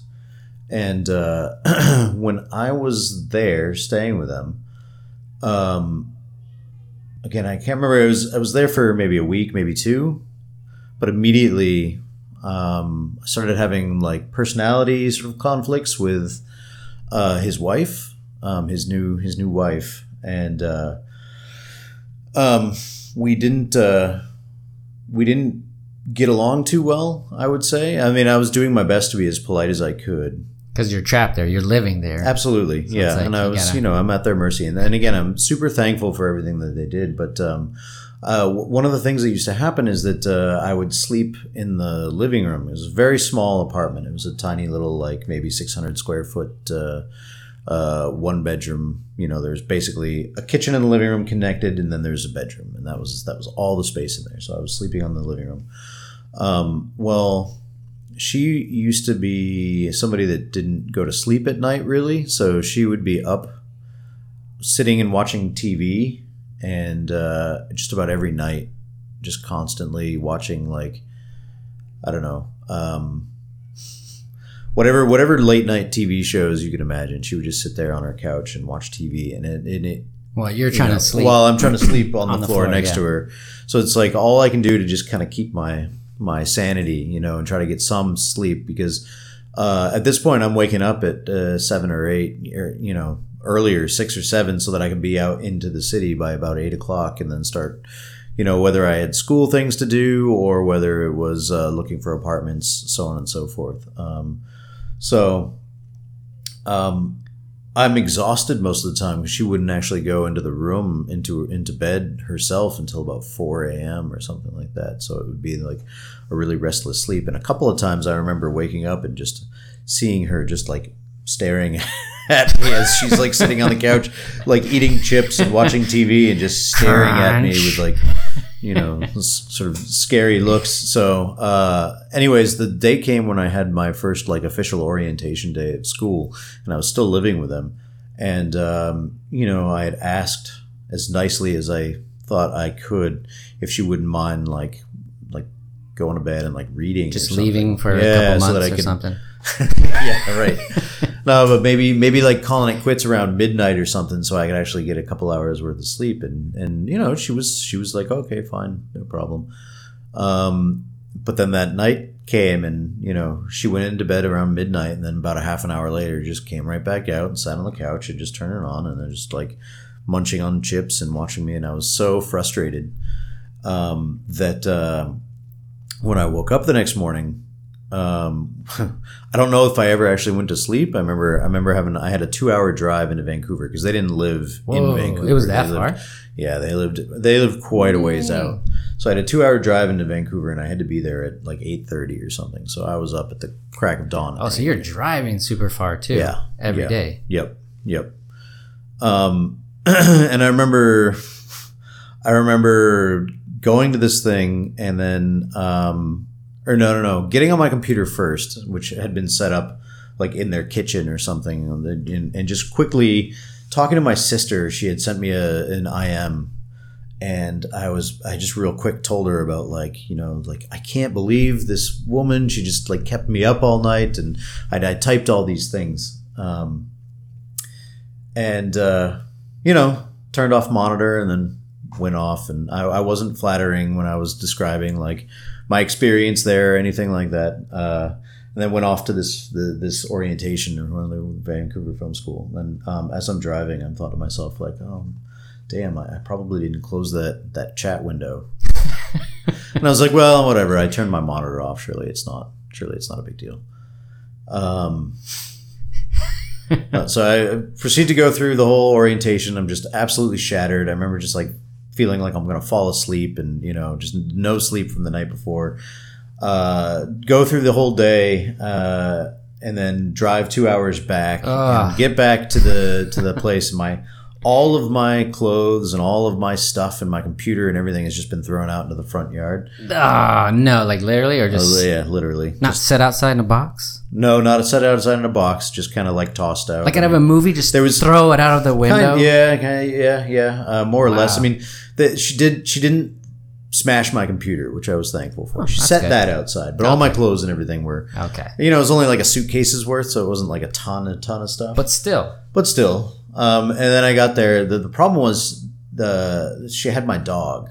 She wasn't leaving my dog, so I kind of had to like knock on the door and just be like, "Listen, I don't know what I don't know what you saw, but uh, I, I promise I'll get out of your hair. Uh, I just need my dog." And, all, and she's like, "I'm not opening the door. You can't have your dog back." Well, that was another thing. She she and my dog had this weird. I mean, my dog was a dog, didn't care, but she had this weird thing where she would always try and like, I don't want to say like one up me with my dog. Like I would, I would call my dog like Sam, come here, and then she'd be like, No, Sam, come over here, come over here, and then she'd get Oh. out like a treat and try to, and like try. It was this weird like like, like a power struggle yeah, for power, Sam. exactly. Sam, my What's my going on English here? bulldog. Um, so she wouldn't she wouldn't give her back. Um, and so I sat there and I was like, look, I'll get out of your hair forever. I just need, uh, I just need my dog. I'm not Pre- leaving without my Pretty dog. small ass. You know, give you your dog. Yeah, basically, as I saw it. Yeah, But you're Um, asking someone that threw clothes out yeah, yeah. But again, uh, after she was understandably uh, upset over probably the not so flattering messages I had, I had kind of left about her on my uh, on my computer. Um, so the other side of that is uh, her husband was the guy that um, that I had met online was was uh, a really really big kind of burly blue collar like construction worker type of dude. Um, and very loyal and protective. So I was uh, also motivated to just sort of like get get a move on so that I could get out of there before he comes back because I didn't know what I didn't know what he would uh, he would how, how he would react to the whole situation. So uh, this is before the day of cell phones, really. So it wasn't like he knew about you know you kind of had to be face to face with somebody for them to tell you a story about it. So. Uh, um, I eventually had to threaten to call the police, and it's about a half an hour later. I finally got her to like, you know, open the door and give me my dog back. And in the meantime, I've packed up my car. I've gotten everything ready to go. I'm, I'm grabbing my dog, and I'm just like, all right, uh, you know, for what it's worth, sorry, but I'm I'm out of here. I won't I won't be in your hair again. Didn't know where I was gonna go, uh, but um, Somewhere as I'm yeah. yeah some somewhere into Vancouver. As I'm getting in my car, that's when uh, the husband pulls up back, uh, kind of parks behind my car, so I can't get out right, away. And so now I've got to. Uh, he he he comes comes up and stands of me. What what's going on here? Why are you leaving? What's happened? You know, and I just had to kind of look him in the eye and own up to like, look, man, I I messed up, said some not so kind things about your uh, about your wife. Um, she didn't want me here anymore. I totally understand. I'm gonna get, get out of your hair if you just want to sort of scooch by and. You know, and he got this look like, "What did you say?" you know, he's kind I- of getting I getting typed really she is not nice. in many different ways with many different colorful yeah, bits of language. Uh, no, he got he got kind of in my face for a few minutes, but then uh, then stepped aside and let me let me pass pass on by. Um, and that was sort of the last I ever heard of. Well, that's that's not entirely true. For a long time, that was the last I ever heard of them. And then um, I a couple years later, I remember getting an IM from this guy saying like, Hey, yeah, uh, just thought I'd let you know that uh, we're no longer together. She was a little bit uh, you know, Much. yeah, there was there was something there. so you know, like sorry that whole thing happened, you know, type of thing. So Man. yeah, that was uh that was my my intro to like living um living uh away from away from home. Oh, so I mean, how was Vancouver the rest of the time? Yeah, How many Vancouver's years did you stay there? Um, I was there for about four years. Wow. Yeah. Vancouver was cool. Um, why Why did you end up leaving? Um, I mean, Or did you not plan on staying there after you I graduated? Well, no, I did. I did, I did work there after I after I left Vancouver Film School. So after I finished Vancouver Film School, I worked there for about three years, um, and then I eventually got uh, uh, another job opportunity in Singapore. So I left to go to Singapore. Yeah, How'd you like that? It was hot. It's hot. Yeah, and I don't mean that at Paris Hilton. Yeah. or you know, it's hot. It's it was literally Literally hot, sweating all the time. Yeah, just really really hot. Um, no, it was uh, it was a lot of fun. I'm glad I went. I don't necessarily feel the need to. I wouldn't live there again, probably. Um, but uh, it was an interesting experience from the from the team perspective as well. What'd you Uh, like about it? I guess what'd you like about the city or Sure. where you worked? Uh, the city. I mean, the the being in Southeast Asia like that was just really interesting. I mean, it was an adventure, right? I mean, what do I know about Singapore? A little, you know, a kid from New Hampshire, basically. Um, uh, never saw myself being like much of an international traveler or anything, but uh, uh, yeah, I mean, it was basically Singapore is like a tropical, you know, jungle city, right? So. Uh, every it, it was really easy. It's kind of like the easy way into Southeast Asia because everybody speaks English. It's one of the main languages there. Um, uh, but at the same time, you're sort of in the central, cent- this centralized area, and you can travel around to Thailand or Indonesia or Japan or China or different areas around Asia really, really easily. Um, I mean, literally, you can go to the airport and buy a one-way ticket to Thailand for sixty bucks for the. You know, Whoa. it's like an hour and a half flight or something.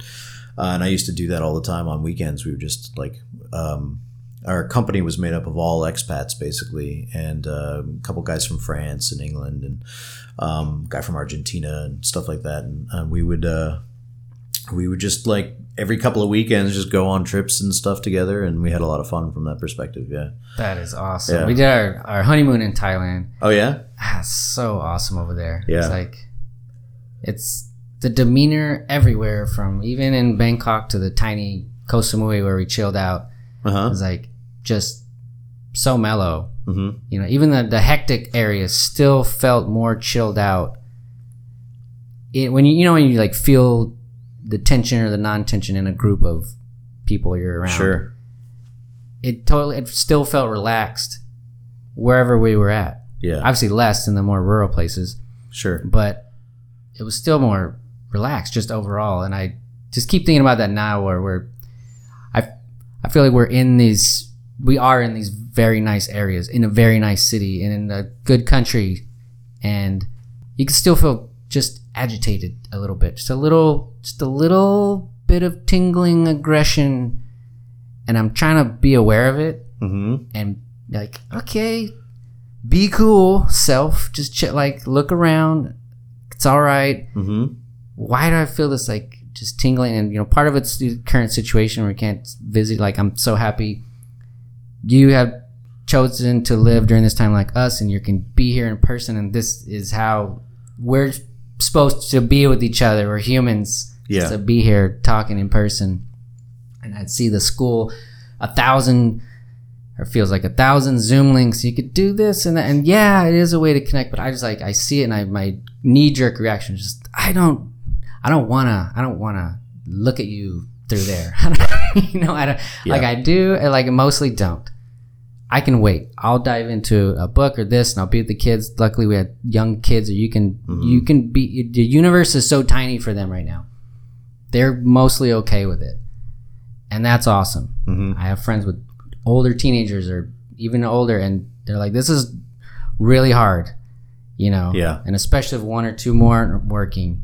And the point is like and you're in Singapore, you're in this country like did you notice a shift in just appreciation or what values you brought from there with you that stay with you?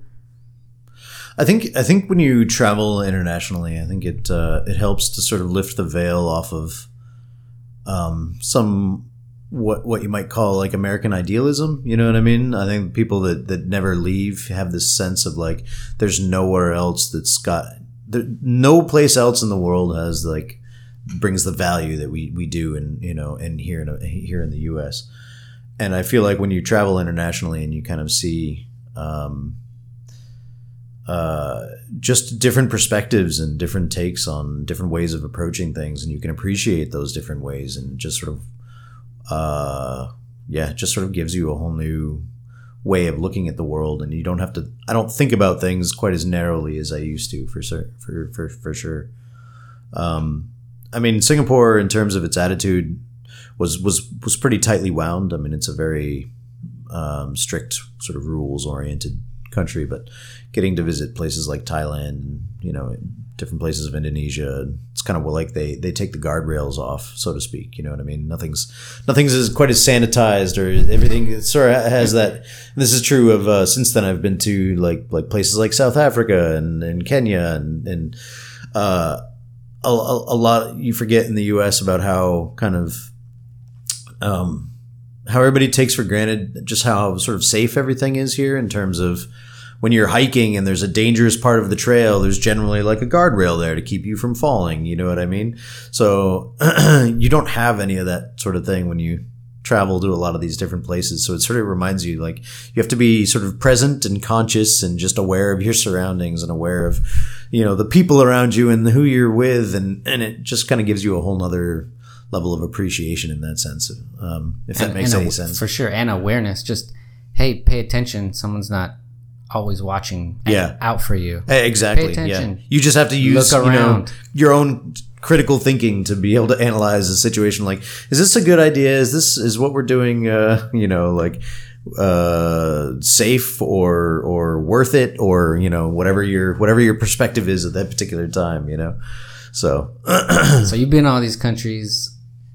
Would you have you ever considered not living in, in the U.S.? yeah, yeah, Yeah, definitely. Where would where would you like to live? Oh man, uh, you know, I always, I always wanted to spend more time around Europe. I've been to England once, uh, twice, I guess, um, but very, very brief trips. Um, but Europe, I always found any anywhere in Europe, but particularly like, you know, uh, Scotland or you know anything with castles and history and that sort of feeling of um, uh, like like I don't know, just just I guess I guess yeah, it, it really is just a sense of like lineage and history and going all the way back there. I think is really interesting to me, um, and I feel like I relate more to that side of of uh, of kind of my own you know my own roots as like an Irish, Scottish, Welsh, you know whatever um, human being that always drew me to those areas. That that would be probably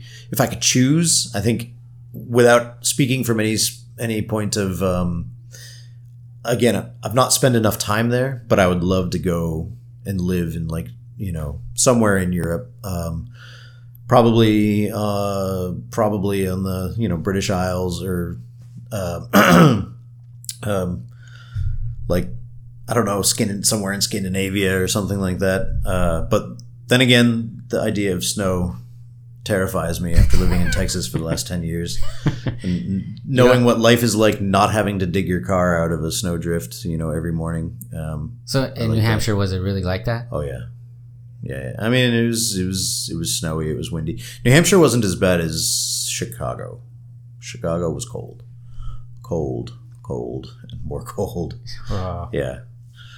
Um, but uh, yeah, I suppose I suppose uh, we, given our current like situation with coronavirus and our current political climate and and everything, it does sort of make you want to get out out of out from under it all sometimes, isn't it? You know. Yeah, I always we think about it, and we've thought, you know, we've thought about it loftily many times over Sure. being together. And even when we were going to move to Texas, we were thinking, oh, should we move to Mexico? Should we mm-hmm. We were definitely considering okay, if we're gonna move, what says we need to move any particular place? We were starting over, Mhm. anyways. Yeah. So wherever we, there was no jobs where we were going to go, it was more of an open ended. We're gonna sell our house. We just want to be with our kids more. 'Cause we're- when this is were where in California, leaving LA. and we just didn't see each other. We didn't didn't have enough. I didn't have enough time with Diego, or you know, Sophia was just born, but hmm I was like, we can't. Like the only thing that's gonna happen here is I'm gonna get promoted, and I'm gonna see you less. That's my win. Right. So Yeah. this is this isn't this is not No. this is not happening. We're out of here. hmm Sort of like you know, not spin the globe, pick a spot type thing, but at the same time, we're like, okay, well, we're gonna be in funny, not funny, whatever. Like, let's go directly to the neighborhood where I grew up. How about that for really branching out? get, let's get crazy.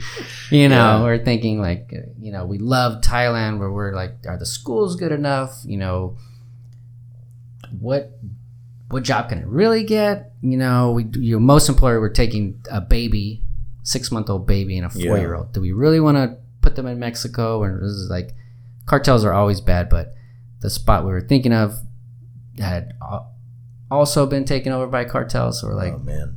not owned, but it's part of the business Sure. you know, sort of like, oh, okay, that's probably not a good idea. So then we settled on coming here. It's familiar, but I hadn't lived here in, since I was a 20 year old, right? Mhm. And it's a whole new, you know, you're, it's a different world. It's the same spot, but it's all different. Because now I'm not a kid, now I'm a grown up. Sure. So my whole unit is different, anyways. yeah. So I, I guess like we're thinking it's just as important to travel to expose them to places that aren't like this is just as good as or better. I don't know. That's right. Than literally living somewhere else. And I don't know. You know, I have a friend in uh, Singapore now, hmm uh, and he was in Bali, Okay. and he's what is from Northern California, very fluent life, and he's like, no, I would definitely prefer to be in Bali, not with the pressures of Yeah. American, the American pressures I put on myself. yeah. So his company grew, Yeah. and now he's in Singapore. He's like, I should have just said I'm okay with this. His company was okay. Yeah. It was tiny. Yeah. They had three helpers at home that they paid double their rate, which is still nothing in American standards. Sure.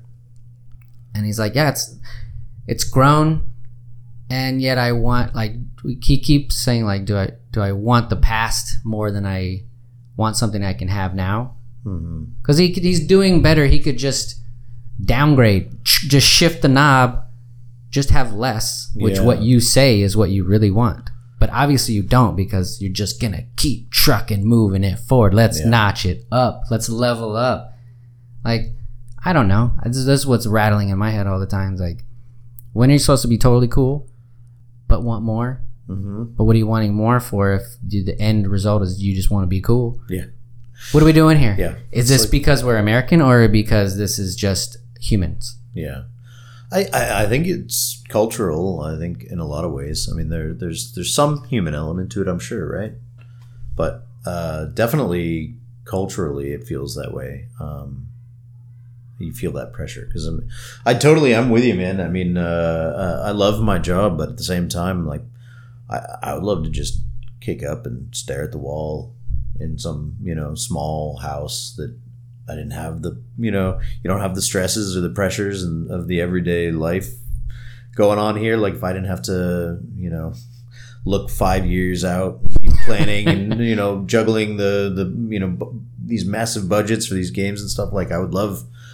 Uh, you know, I'd love to be in a situation where it's just kind of like, yeah, you know, like whatever your whatever your passion is or whatever strikes you at that at that time, you can kind of uh, pursue a little more freely. Or it's not so much about all the overtime you have to work or like how little you get to see the kids. You just you kind of do what you need to do to live your day to day, but spend you know the majority of your time or your time is more balanced overall. Just you know, um, being present and being there with your family and people that you care about and doing things that you love.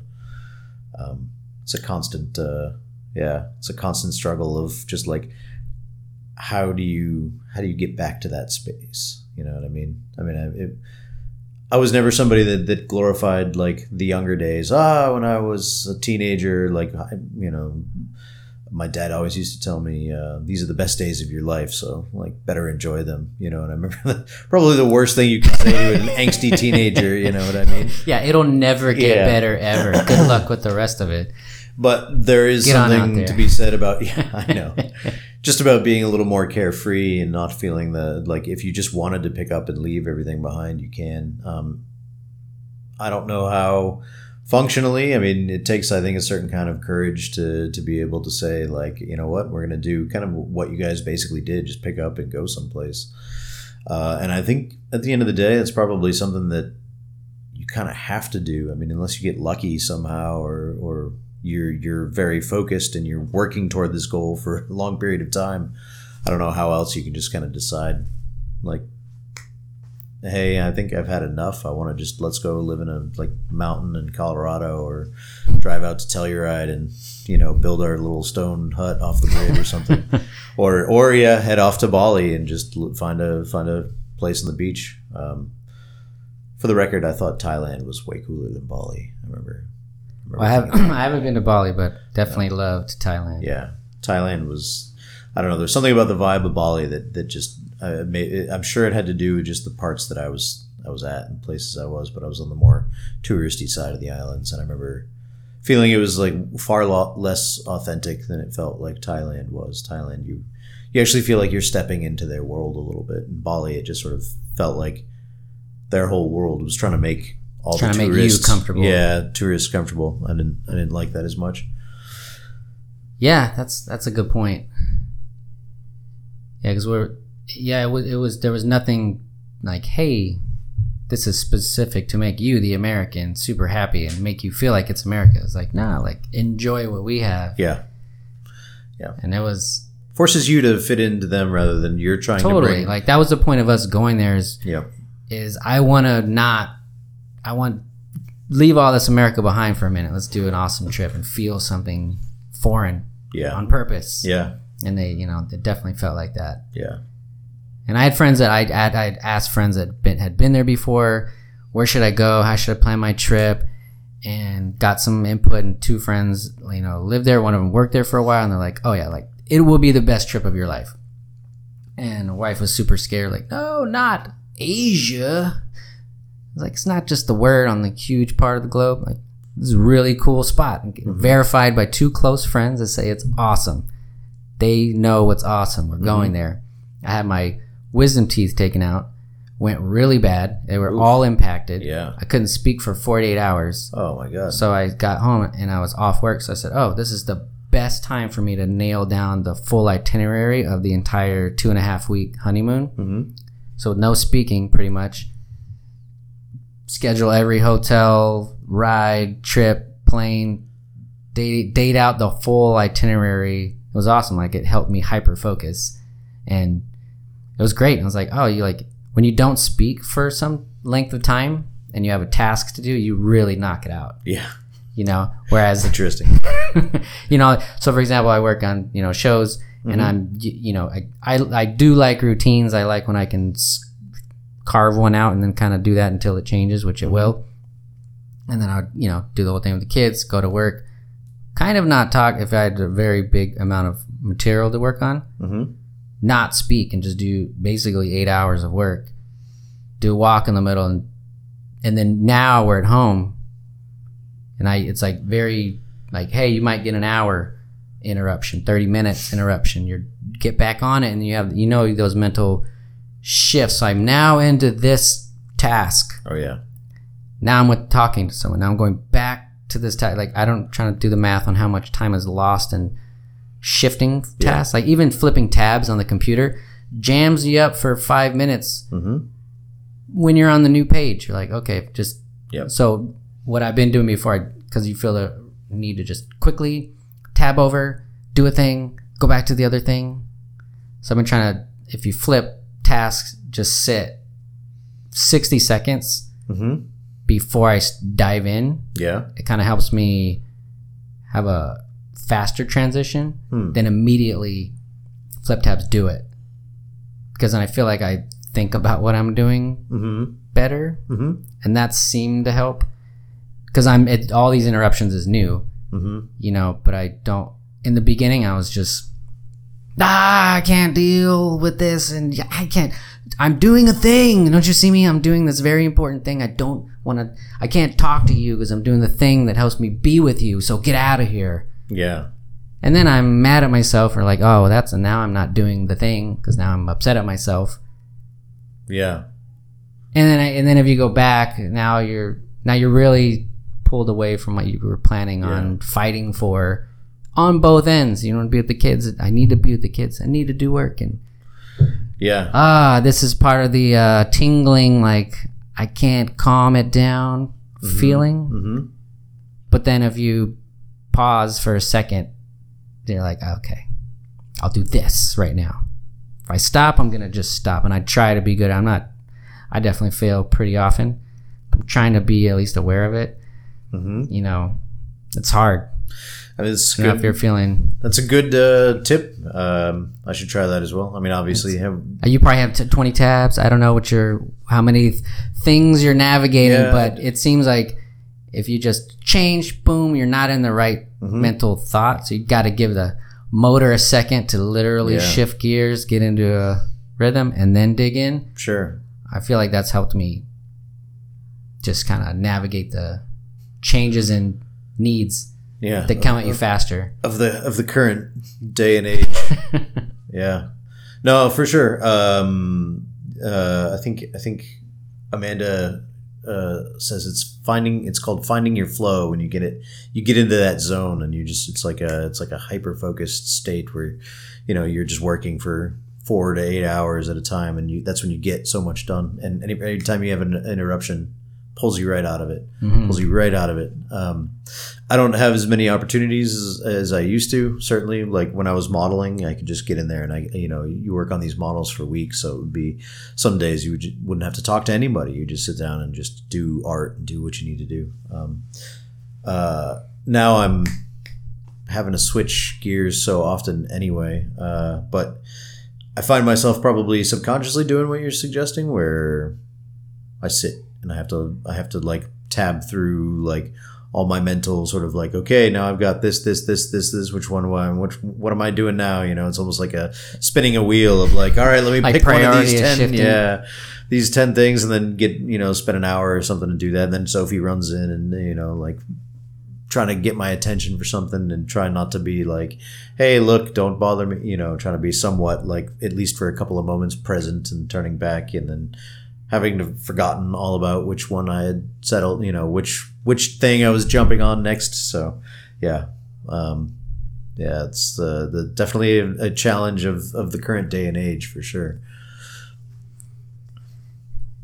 Yeah, after. Um, so how long were you in Singapore? You said. Only about a year and a half. Um, Then you moved to Chicago after that. I went- I moved to Alabama. Yeah, where I met Alabama. Ama- yeah where I met Amanda. Long long story. We've Okay. my family has been all all over the place. But ba- basically, when I went when I left Singapore, my mom at the time and her husband were living in Alabama, um, and so I just went to I just went to stay with them for a couple more months, and then I met Amanda um, probably about a month after I had gotten back from Singapore, and um, you know within a couple of weeks I'd driven up to, to Vermont and to stay with her, and didn't want to didn't want to leave, so we Wait, stayed so she was she was living in Vermont. she was living in Vermont, yeah.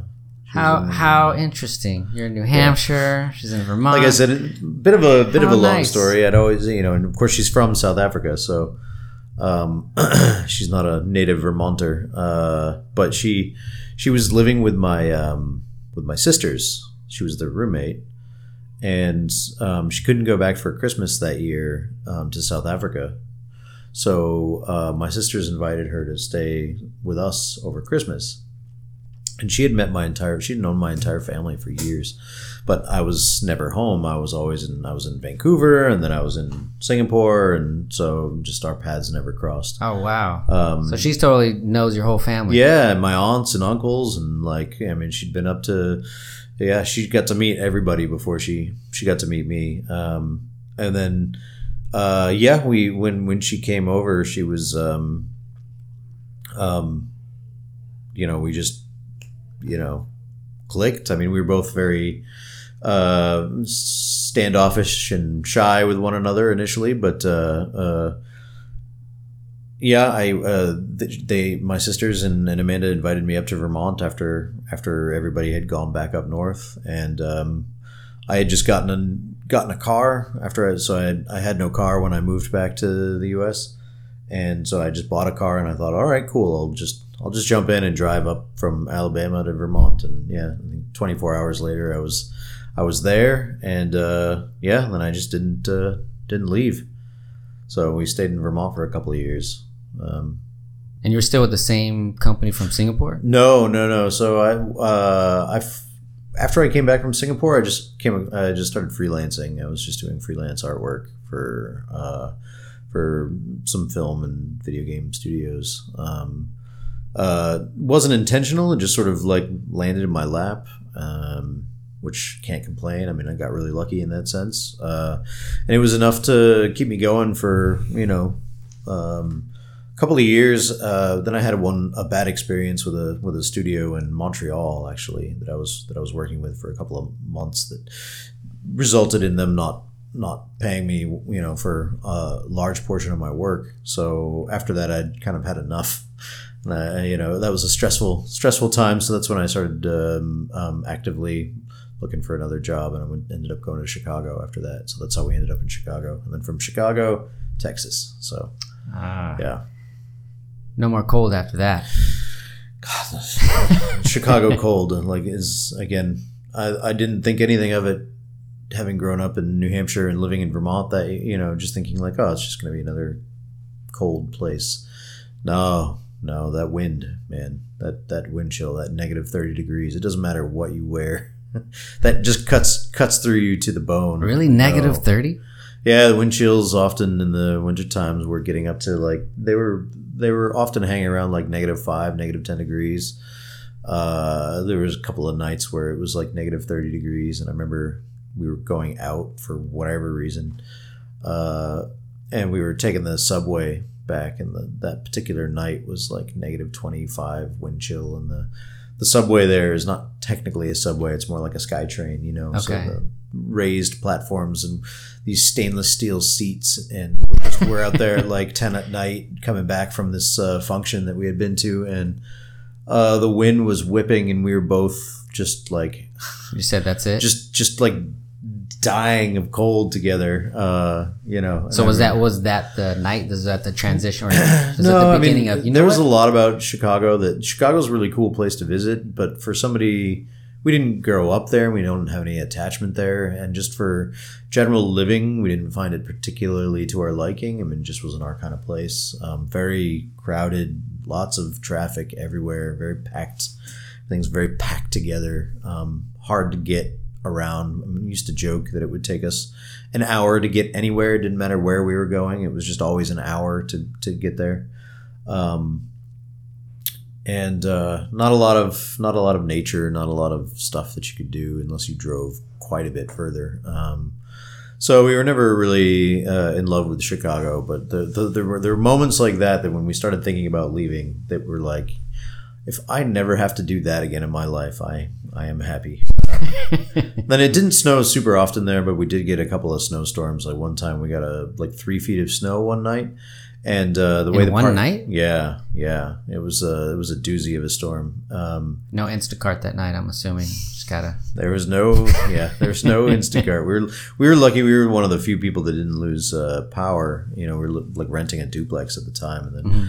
Um, but what did happen is that the the parking there is all from the alleyways in the back, and the alleyways were were completely you know like three plus feet of snow, and uh, the the when the plows it took a it took a day for the plows to or more for the plows to make it through all the neighborhoods, and when they came and plowed. They then took this three feet of snow from the alleyway and compacted it into this like six foot mound of solid ice behind the car, and so like essentially both of our cars were were just completely covered in that. Um, are you have you lived in areas with snow at all? I lived mean, in Alaska when I was young. Oh man, so yeah, you know a Little little, bit. bit. about a little bit about snow, but yeah, you've got the different kinds of snow, and when the, the, the plows come and it starts to get a little bit it starts to get a little bit warmed up and the snow starts to melt just a little bit, but then it freezes again because it's cold. Uh, and it creates that solid, rock solid, dense, thick snow. And that's what the plows were, were kicking up everywhere. And, and it took me, took me two full days to, to, um, dig our cars out of that alleyway. And then when I finally got it to the point where our cars could back out again, the plow came back, kicked up the rest, and then put like another like two or three feet. And I just remember spending having to go out the next morning, and then having to spend another two or three hours digging ourselves out. Maybe that was the day you're like, that's it. I'm out of here. again, there were many little moments of that where where it was just we'd had a, we'd had enough. What did you have? Just a personal little tiny jackhammer to deal with all the ice? Oh my god, man! No, it was uh, just a saw. There's a just a plastic Hatchet? shovel. No, just a plastic shovel. Because again, the, there wasn't a ton of snow in Chicago in general, and so it wasn't usually a, gotcha. problem. Just that one time, and uh, you know, we were just woefully underprepared. Um, yeah, and then I had to miss work for like two, two or three days because I couldn't get to the office. I couldn't get. I couldn't get out of my driveway, and it wasn't like I was like chilling, just like enjoying the day off. It was like, you know, for as many hours as I could possibly be outside, just shoveling that that that icy, snowy, whatever. Yeah. Ah, those are the days. Uh-huh. And now you walk out, walk what quarter eighth of a mile, and you're going down this pristine bike path, seeing all the trees and the land, the Mhm. openness. That's what I love. That's why I really wanted to come back, is because we were in North Hollywood, Uh huh. and it's just as miles as the you could possibly see of neighborhood, Yeah. forever neighborhood. Yep. I was like, I don't. Like, yeah, it's because I'm from here, but this is not good. I don't want to do this. Yeah. I want to go walk in a forest as, you know, whatever that is. Yep. I want to do that. Yep. And so we come here and it's awesome. It's like, yes, this is what I wanted. Yep. I want to walk five minute bike ride. We're in a forest. I can't see houses. I love it. If I want to see city, 25 minutes, I'm in the thick of a city. Mm-hmm. Sure. Yeah. But I don't really want that. That's why I live down here. Right. yeah. No. Austin is a great balance of of uh, city and uh, you know small town, smaller towns, forest and country, and yeah, I like I like that aspect of it. I think it's a good because it feels so far away, even where you're at. It's barely further than ours. sure. Just just wide roads. Mhm. Just Yeah. just the just open your doors the whole way Yeah. was so amazing to me the first couple years. Like you just open your doors all the way everywhere you go. Mm-hmm. Your car doors, you just open them up. Yep. And I used to be like, "Yes, this is awesome." Did you see? You can just open your doors. Like I was just so used to just half opening your door and squeezing out Uh huh. every parking lot if Yep. you didn't have to pay for the parking and not on a street. Oh man, I was so fed up with that situation. Just I just want to park somewhere and open the door. Pretty Yeah. small ask, but it, it really like it. And then parking in the same spot Uh huh. was also a huge deal. Uh huh. Like having my own parking spot, phenomenal Yeah. thing that Yeah. it gets underappreciated Yep. like uh you know just being packed in those big cities it, and i don't miss i don't miss it No. No, I'm with you. That's it's a good point. There's elbow room out here. yeah you Yeah. just Just a little bit of just a little bit of uh, room to flex. yeah. I, I totally agree. Completely agree.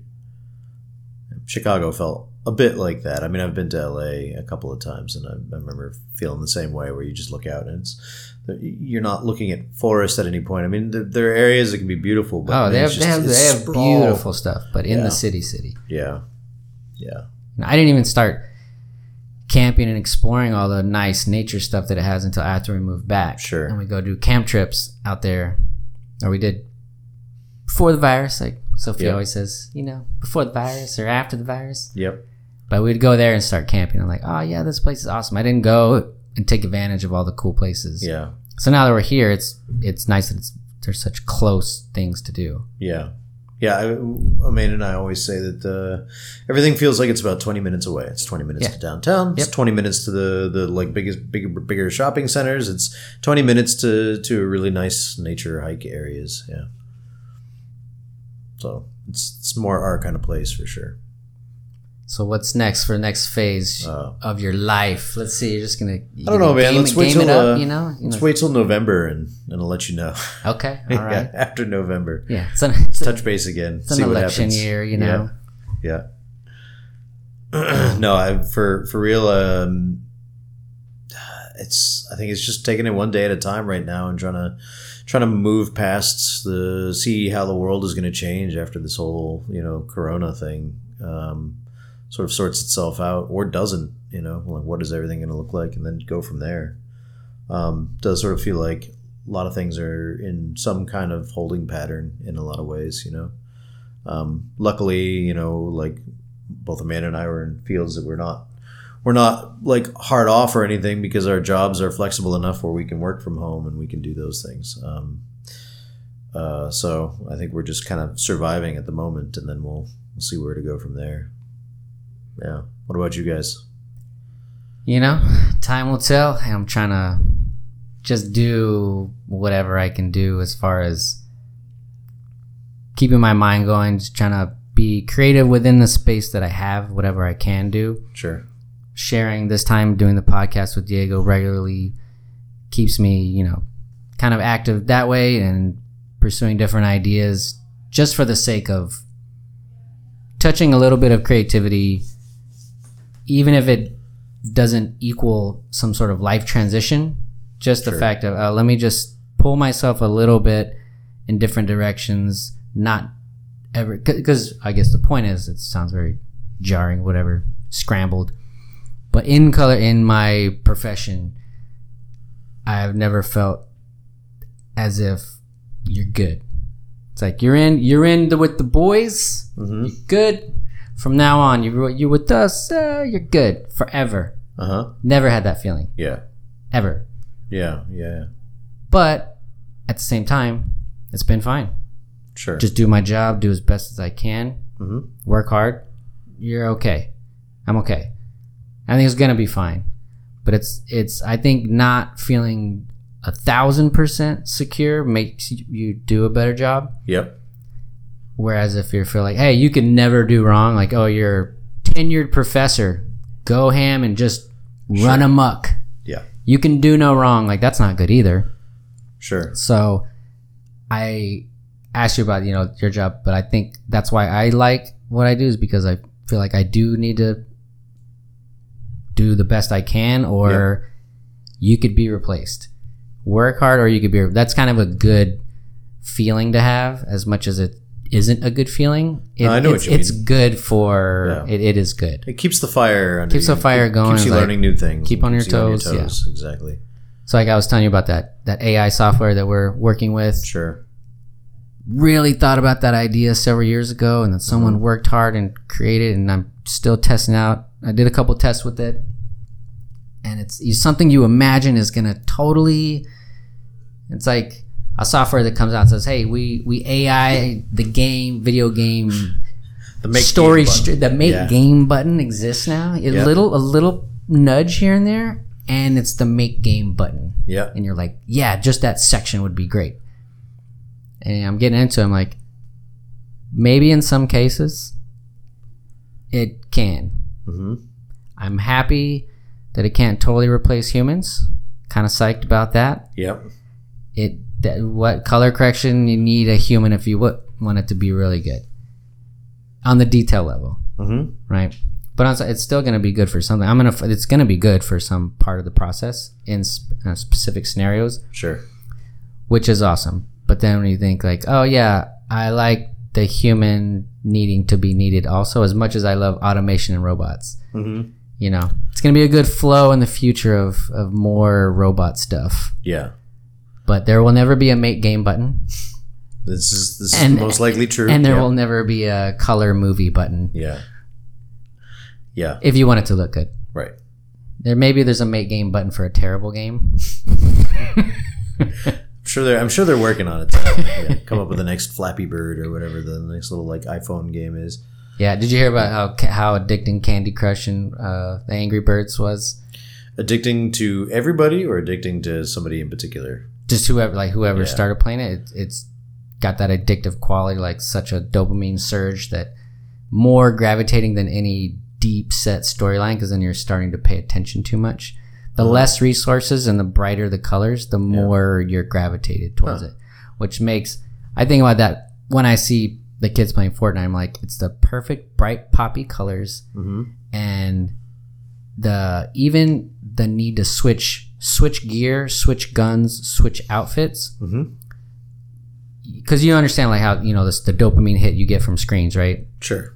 So I noticed that in the game, like how fast how fast it rendered renders your game your gun change Mhm. and your clothes change.